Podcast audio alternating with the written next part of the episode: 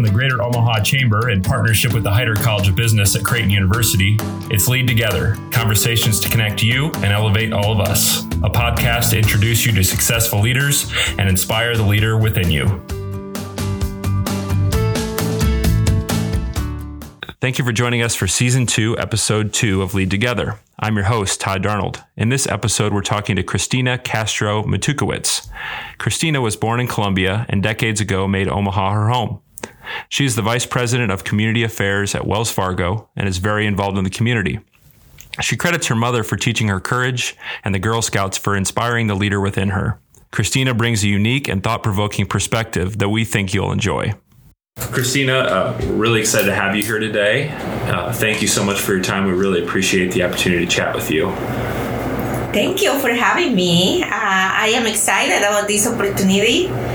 And I love podcasts, so being on a podcast is like a dream come true, so thank you. Well, we're happy that you're excited about it, because we're excited to have you. Just could you start by just telling us a little bit about yourself, your background? We're excited to learn more. Yeah, absolutely. So I am originally from Colombia in South America. I was born in a city that the name is Barranquilla, so you have to really roll your eyes to say the name Barranquilla. And it's a lovely city. It's big. It's bigger than Omaha. And very modern. It's in the Caribbean, so it's really warm. And I spent I was there until about my mid-20s. And then I moved to the United States. I come from a very large family. We are 13 children in my family. My mom was very adept to taking nephews, nieces, and other people, other family members, and raising them. So that's how we end up with 13 of us. And so my dad passed away when I was about 9-10 years old. So we were raised primarily by my mom, and she put all of us through college. And then when I finished college and I was already in the workforce, I had this idea of coming to the United States and meet a person that I have met, and I can explain later how I met him, and also to go to school. And that's how I end up here. So that's pretty much in a nutshell. Why do you think your mother valued education so much? You know, I think she did. My mom, she's a very, very, very smart woman. Not just like brain smart, but also life smart. And unfortunately, she didn't get any education. She couldn't even finish elementary school. Her own father passed when she was 7 years old, and that was the end of it. So she had to go to work in a farm with her mom and her stepfather and help feed the family. And I know that she knew she could have had a different life would she have had an education. And I think she wanted to give us that, to give her children that opportunity. And she always said to us that the day she died, and fortunately she's still alive, but the day she died, she would not leave an inheritance for us. All she could give us was an education. So when you moved to the U.S., what were the most exciting opportunities that you saw? What did you enjoy? What maybe was off-putting? Yes, I saw my move to the United States as a way to start over. And I knew, at some point I realized that I could write my own story again. And that was fascinating to me. It was very humbling in one side, because when you write your story all over again, you have to leave behind what you had. And I had some things that I cherished in my life in Colombia, and I realized that I had to leave that and start from zero again. So it was a great opportunity for me, and I look at it from that perspective of the opportunity. But also it was scary, because I wasn't the person, no one knew me here. And I wasn't the person that I was before. I had to develop my own image here. What choices did you make in terms of authoring your own story? as opposed to just letting someone else write that story for you when you got this blank page? Yes. The choice of career.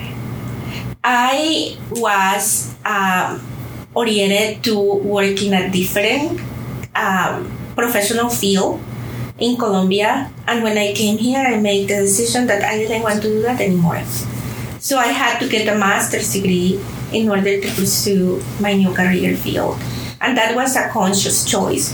I debated for about a year or two on what I was going to do. Do I build on what I brought from home and continue that here, or do I start all over again? And when I made that decision, then I knew I had to work harder to get where I wanted to be. So tell us a little bit about what you're doing, I think still at Wells Fargo. Is that right? So tell us a little bit about what you're doing at Wells Fargo, what you love about that, how you're making an impact. Yeah, I have been there for over 13 years, which it seems unbelievable to me that I have stayed for that long. I wanted to probably share with you because I think it's important when you asked me about how the choices I made. So before coming to Wells Fargo, I worked at the Girl Scouts. And I think that was an important step in my career. And I am glad I had the opportunity to work there because I never, ever had been in a movement like that. We didn't have Girl Scouts in Colombia. And if they would have it, it would be for people in a different financial position than I was growing up there. But the values that they taught me were very important. That's what helped me make the transition to the professional life in the United States, because I got that really good foothold from them and how they also look at girls and women as leaders, which is a concept that I never had seen before. In Colombia, no one told me that I was a leader. I was a leader, but I didn't know that. And here they define it for me and they say, yes, you are, because... And that was very important. And then when I came to Wells Fargo, moving from a nonprofit that, it was relatively small nonprofit in Nebraska to work for a multinational corporation, that was a big shock. And I held very tight to that notion of leadership and the values that I learned at the Girl Scouts and the values I had from home. Do you recall any specific values that you learned at Girl Scouts that have really been formative for you in your career?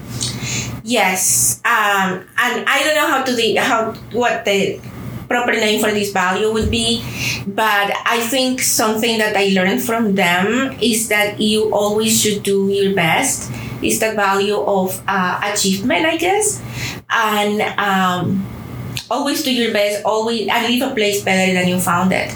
And that has guided me through my life, through my professional life. And I know that anywhere I go, I will try to do that. I will try to leave that place better than I found it, better than it was before I got there. So who is one person who's been especially influential in your life? What lesson or lessons did you learn from that person? I think my mom, is that special person.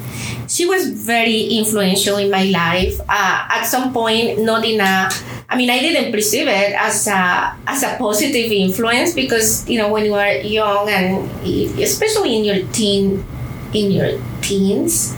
you tend to be, rebel and not want to listen to your parents. But I look back and she has been very influential. So my mom, as I told you before, she didn't get any education. She her family were sharecroppers and she had to work a lot. And when she was 18 years old or so, she decided she was going to leave the farm and she was going to work somewhere else. She didn't want that for her. And she got a person to refer her to work as a maid in the city where we live, in Barranquilla. And she took her younger sister with her. So my grandma wasn't very happy about it.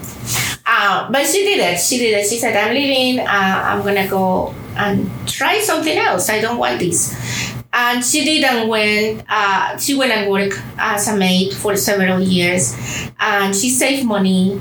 and was able to, you know, to become an independent, financially independent person. And then she met my dad. And then when they got married, then they had the children and all of that.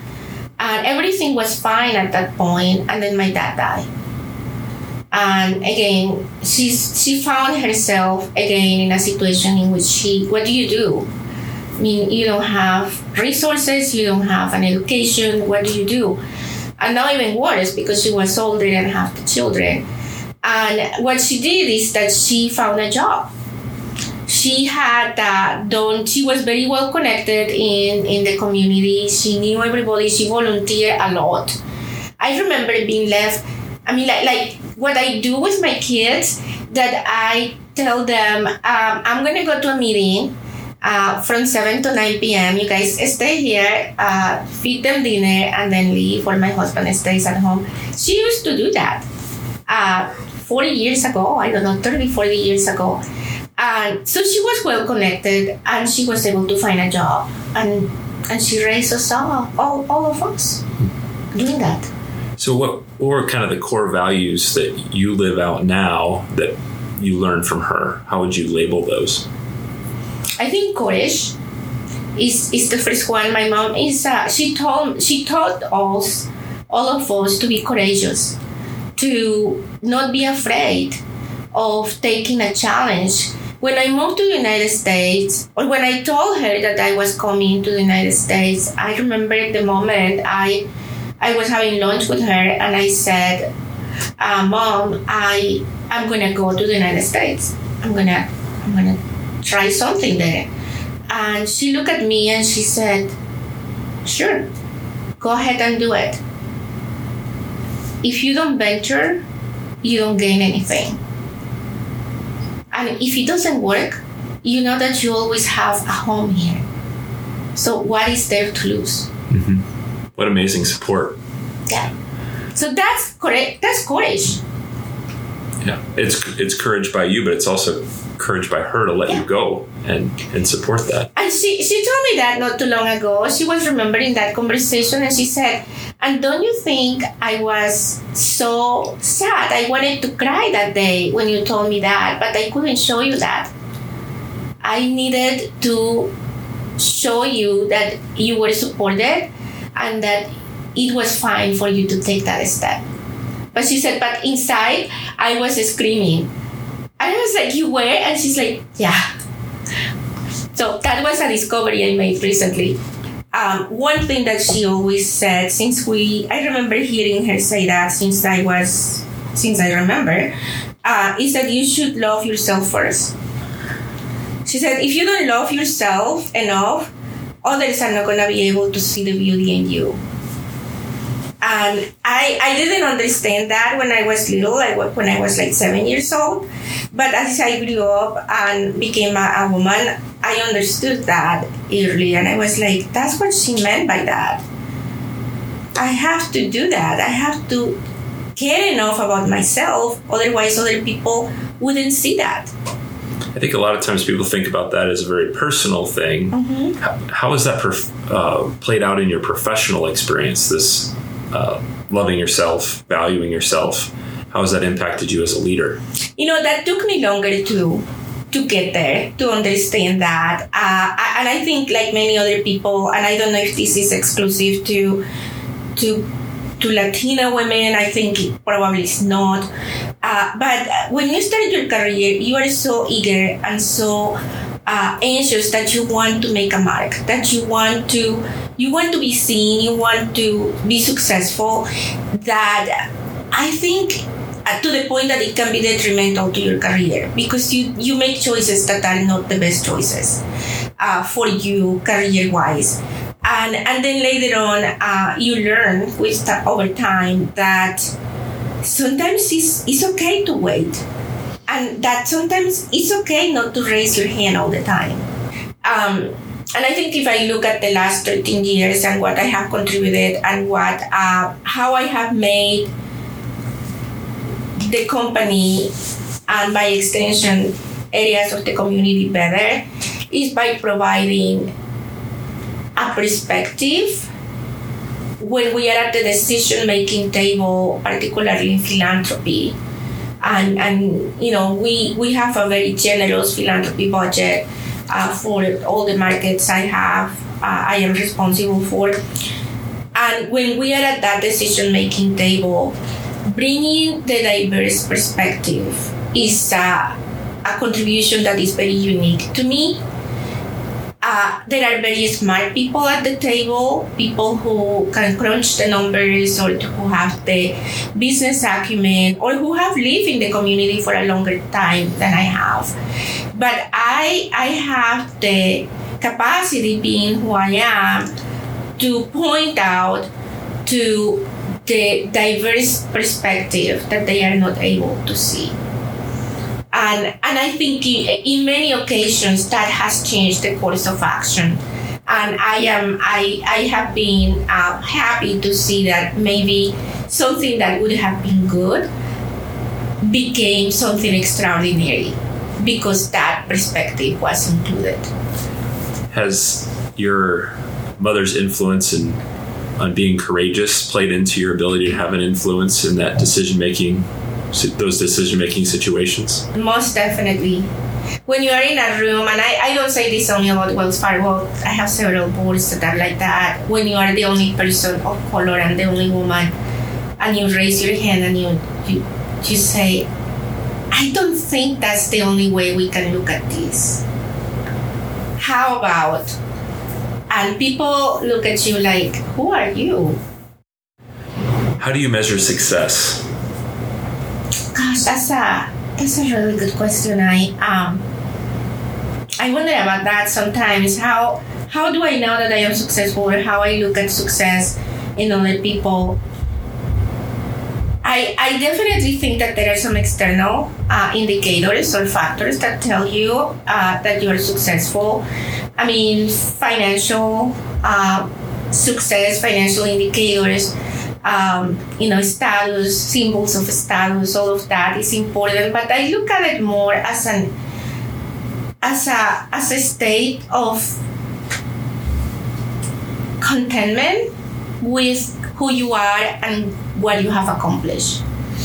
And from that perspective, it's very different from person to person. For some people, success is to have an 8-to-5 job and pay their mortgage and have a nice car in the garage. And they feel successful that way. And for others, the sky is the limit. Do you remember the moment when you felt that first sense of contentment around achievements and career and life in general? I do. I do remember. And you know, it has changed too. Because stations in life changes your sense of success and when do you feel successful. So my notion of success was different when I was 29 years old to what it is today. How did you prepare to be a leader? Were there any particular programs or steps you took, life events that shaped the leader you are today? Yeah, I don't think I consciously prepared to be a leader. Again, when I was in Colombia, I didn't know I was a leader. No one told me that, and I didn't even have a notion that I was a leader. I had some idea that I was doing some things right, but that wasn't in the education that we received there. Back then, they didn't educate you to be a leader. They educated you to be an individual, a person, a happy person for that humanities background. But here, like I mentioned before, the time that I worked at the Girl Scouts put me in contact with those leadership theories and the concept of women and leadership. And that's when I started to reflect on it and say, yes, that's what I do. When I am at a board meeting, when I am at a team meeting, when I say we should be serving X, Y, or Z community, we should be creating something to fix or to solve a need, that is leadership. And that was when I started preparing and reading about leadership and understanding and watching other women's leaders too. So it seems like you have to make a lot of decisions about investments to make, boards on which to serve, communities to serve at work. How do you make those decisions? I think that there were some boards in the beginning in my career that I joined. I liked the organizations, but I joined them in a few instances because of that desire to make a mark. That I remember I went through the Leadership Omaha program at the Chamber, and they make you, Linda Schaefer used to make you write or fill out a form and say, like, what do you think you're going to be doing in 5 years from the leadership perspective? Or 1 year, I think it was 1 year. And I wrote in that piece of paper with such certainty, I am going to be on at least 2 high-profile community boards, period. And I did it, but that's not the right motivation. I did it because I wanted to make that mark and say, I can do this. Today, the way I make those decisions is completely different. I won't join a board unless it's a board or I won't do a project at work if I can manage to say no, unless it's something that I am deeply passionate about it, that I can dedicate the time, and that I think I can make a difference. Tell us a story about a time when you led with your heart while not leaving your head behind. Yeah, I saw that question and I thought about it. I can look at this from different angles. Led with your heart while not leaving your head behind. I can think about times, especially at work, and when I say at work, it's not just about the place where I work, but also community work, being on a board, in which I had to make a decision that in the short term was perceived as a painful decision, or it was a painful choice, like allowing someone to go, knowing that at the end, or trusting that at the end, things will turn around to be better. And it's hard because sometimes letting people go, especially people that we like, is tough. And they have made contributions, and they have done great things. But sometimes that is what needs to happen for the organization to move forward. So what, in a decision like that, what is the heart saying to you versus what is the intellectual side? The heart is telling me, you are ungrateful, you are not taking the value that this person has provided, and you are going to create chaos around you. And the head is telling me, trust the process, look at the vision of the organization, look at what is needed in the future, and keep your eyes on that target, and everything is going to be fine. You do feel very small in those situations, but you have to step up to your power and do the right thing. So, Christina, thank you so much for spending time with us today. It was quite inspirational and educational to me, and I can't wait for our audience to hear it. Well, Todd, thank you so much for inviting me to be a part of this. Like I told you before, I am a huge fan of podcasts, and I can't wait to hear not just this one, but the other guests that you had. Well, we're excited to hear it all come together and for our audience to get to meet you. Thank you for listening. If you enjoyed this episode, please subscribe, leave a review, and share with others. Thanks to all of you for listening, and thank you to the Greater Omaha Chamber and the Heider College of Business at Creighton University for supporting this podcast. Remember, we don't coast, we lead together. This podcast was produced by Liz Kerrigan with help from Linda Schaefer, Jill Bruckner, and Peter Burnell. I'm your host, Todd Darnold, and we look forward to our next conversation.